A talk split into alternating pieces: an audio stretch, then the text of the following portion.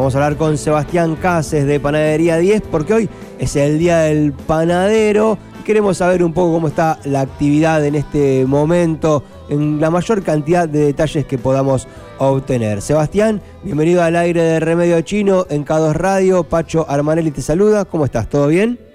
Hola, ¿cómo estás? Todo bien, por suerte, gracias. Bien, muy bien. Bueno, lo primero para decir es feliz día, como corresponde en este Día del Panadero.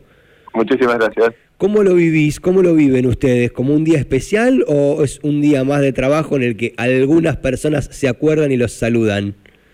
Sí, es un día más de trabajo, como decís vos, y que la mayoría se acuerda y nos saluda, sí. Ah, sí, recibiste muchos, muchos saludos. Ustedes son como casi el rubro que más temprano arranca la mañana, ¿no?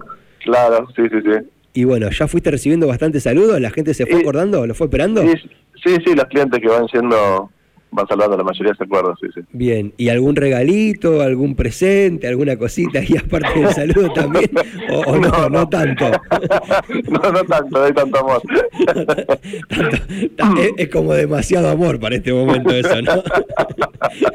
bueno, y vamos a ponernos, no, no voy a decir que vamos a cortar con la risa, porque no vamos a cortar con la risa, vamos a tratar de sostenerla siempre como bandera, pero vamos a hablar un poco acerca de la actualidad, ¿no? ¿Cómo es en este momento del mundo, en este este momento de Argentina ser panadero, tener una panadería, dedicarse a este rubro? ¿Es más o menos como siempre? ¿Está un poquito más complicado, un poquito mejor? ¿Cómo lo estás viendo? ¿Cómo lo están viviendo? Sí, no, y está complicado como todo, ¿viste? Con el despelote de los precios que nos van subiendo la materia prima día a día. Después, gente capacitada tampoco hay, si querés contratar, ¿viste? Está muy difícil ese tema también. Ajá. Mirá qué punto interesante ese que, que, tocaste. Y con el tema de los precios, ahí ustedes tienen que mantener un equilibrio medio complicado, ¿no? Porque por un lado a ustedes les aumentan y ustedes tienen que, no sé, trasladar una parte, absorber otra parte, pero la relación con el cliente, ¿cómo es? Porque no podés no aumentar y el cliente te dirá vos y vos le dirá otra cosa. ¿Cómo es ese ida y vuelta con los clientes en relación a los precios en este momento? Y los clientes lo entienden porque viste que va subiendo todo, pero sí, siempre hay uno que se enoja, pero se trata de mantener el precio lo más que se puede hasta que ya te superan los costos y tenés que aumentar, no te queda otra. Igual vamos absorbiendo continuamente porque no te aumentamos y al otro día ya, ya quedamos abajo de vueltas, la locura. Claro, dando los costos de los insumos, sino también de los servicios, ¿no? ¿Cómo, ¿Cómo se manejan en ese sentido? Porque las máquinas no las pueden apagar, digo, tiene que funcionar todo el tiempo que necesitan producir. Claro, es tal cual, no, no puedes apagar las máquinas, no puedes dejar de comprar la materia prima porque necesitas, viste, sos preso de, los proveedores, porque si así te pongan el precio que te pongan, pues tenés, que comprarlo igual. Claro. ¿Y te, van, ¿Y te van anunciando con anticipación los proveedores que se viene o de repente un día fuiste a comprar y te bajaron la caña ahí con el precio del insumo? No, no es así. Oh. Por ahí algún molino te dice, mira, que la semana que viene aumenta y eso, pero la mayoría aumenta de una. Oh, ¿y cómo se maneja esa situación así? Porque vos vas ahí como a hacer la compra, tenés, me imagino, ¿no? Más o menos previsto, bueno, voy a gastar esto en esto, esto en lo otro, esto en aquello, y de repente caes un día así, te bajaron la caña y ahí, ¿cómo es? Carita de carita de nene bueno y a seguir, ¿cómo, ponerse. sí, no queda otra, tenés que, sí, es, tal cual. Bueno, y, y, cómo, ¿y cómo la ves a, a, futuro, Sebastián? Con Sebastián Casas, estamos hablando de Panadería 10, hoy es el Día del Panadero. Queremos saber un poco acerca del trabajo que realizan. ¿Cómo, ¿Cómo la ves a futuro? ¿Ves que se puede ordenar más o menos medio rápido o la ves como que va a seguir así algún tiempo? Sí, bueno, todos tenemos la esperanza de que se ordene, ¿viste? Pero se ve difícil. ¿no? no sé qué pasará ahora con las nuevas medidas que han tomado y eso. Hay que ver cómo reaccionamos esta semana. Claro. Por ejemplo, en relación a los servicios y a las tarifas, me imagino que habrán hecho todos los trámites correspondientes para seguir manteniéndolos, pero por ejemplo, ayer se hablaba de la posibilidad de que el consumo eléctrico, por ejemplo, tenga un tope de hasta 400 kilowatts. Entiendo que ustedes lo deben exceder a eso porque usan muchas máquinas eléctricas. ¿Cómo, se, cómo se preparan para esta situación? Como, como colectivo de panaderos, ¿se juntan con otros panaderos, por ejemplo, para proponer que el tope para el rubro de ustedes, por ejemplo, el consumo eléctrico, sea más alto? ¿Hay como buena onda, buena relación entre el resto de los panaderos? ¿Se suelen juntar y eso? ¿O no? Medio que va cada uno a la suya. No, es como que va cada uno a la suya, pero de vez en cuando sí nos juntamos. Tenemos un par de colegas así con los que hablamos continuamente, ¿viste? Y nos vamos poniendo de acuerdo a ver qué hacemos con los precios, ese tema, ¿viste? Como decís vos, ahora qué va a pasar con el tema de la energía eso sí, cuando, según lo que surja ahora, seguro vamos a juntar todos para largar un pedido en conjunto. porque ustedes tienen, entiendo, ¿no? Estoy hablando medio como en el aire, ¿no? Te voy consultando. no, no, perfecto, está perfecto. Tienen un consumo eléctrico bastante importante, ¿no? Porque para poder hacer andar todo toda la maquinaria tenés un, consumo bastante importante. Sí, sí, sí, por supuesto.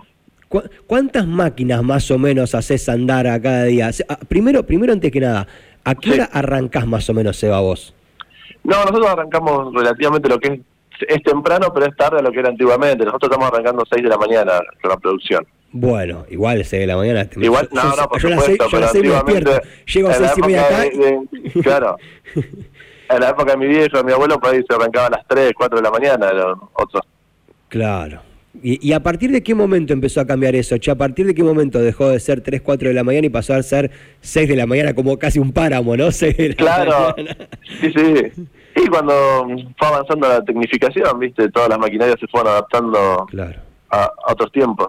Ahí aparece, ahí aparece la tecnificación, un poco lo que estábamos hablando. Te decía que yo arranco a las 6 de la mañana, a 6 y media ya estoy moviendo, me parece como súper temprano, pero vos ya a las 6 estás trabajando, o sea que arrancaste más temprano, digamos. Claro, claro, sí, tiene que, claro, por supuesto, tiene, a las 6 se arranca, hay que arrancar por 5, 5 y media según tus tiempos. Bien, perfecto. Y ahí hablabas de la tecnificación y ahora sí, vamos, como ¿cuántas máquinas necesitas? O sea, llegás a las 6 de la mañana, ¿cuántas máquinas pones en funcionamiento medianamente rápido para que la cosa ande? Y pones 6, 7 por lo menos, porque, perdón, se arranca con los hornos, viste que esto se trabaja de un día para otro, se deja todo preparado, se llega y se cocina. Sí. Y ahí ya arrancamos con la amasadora, se amasa todo, después sobadora para alisar la masa, después las máquinas de corte y eso, es como, sí, 10 máquinas continuamente estamos, batidoras y eso para pastelería. Es, continuo, continuo. 10 máquinas tiraste ahí, la verdad que no me da la cabeza como para poder pensar 10 máquinas funcionando a la vez, no solo por el consumo, ¿no? que habíamos hablado al principio, sino por mantener el orden. Se necesita un orden muy importante, ¿no? Hablaste hoy sobre la capacitación temprano el, cuando te hice la primera pregunta, y claro, necesitas gente como que esté realmente no solo bien capacitada, sino que esté como bien activa y despierta en lo que se necesita todos los días para poder laburar, ¿no? Claro, por supuesto, sí, sí, sí. Claro. Che, ¿y está tan complicado realmente conseguir eh, gente capacitada para, para el laburo? ¿Tan difícil se ha puesto?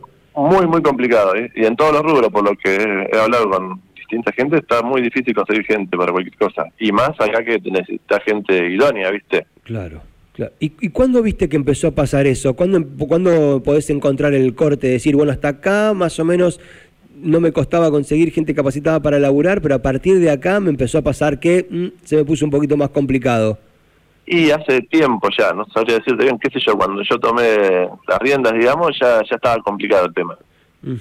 Y que no hay ningún lugar de capacitación en el rubro en Necochea, así como se juntan con otros pares para analizar temas de precios y costos, esas cuestiones, ¿no han pensado en la posibilidad de acercarse o sea, al centro de formación profesional, pienso, para... Sí, lo hemos analizado cuando estuvimos, estuve presidente de la Cámara, este, o vicepresidente, estuvimos laburando bastante y tuvimos reunión con el sindicato de panaderos y eso siempre estuvo ese tema pendiente de hacer una escuela en conjunto, pero nunca se llegó a buen puerto. Bueno. justamente ayer tuvimos inspección casi todas las panaderías ¿viste? del Ministerio de Trabajo con Sindicato de Panadero y Pastelero. Sí. Y les planteé ese tema justo. Había un representante de pasteleros y uno de panaderos y le dije lo mismo, necesitamos urgente que vuelvan a abrir las escuelas. Ok, ¿y qué respuesta tuviste? Y me dijeron que sí, que se, viste, siempre te dicen que sí, eso no te van a decir que no, siempre te dicen que querés escuchar, pero de ahí a que se cumpla lo veo difícil, pero le dejé la inquietud. Claro, bueno, por ahí si se ponen de acuerdo y más panaderos cuando van al control que reciben les insisten con eso, por ahí se consigue. O por ahí, no sé, a, nivel provincial capaz que se pueda hacer alguna gestión, ¿no? Estoy pensando en voz alta junto con vos en este caso.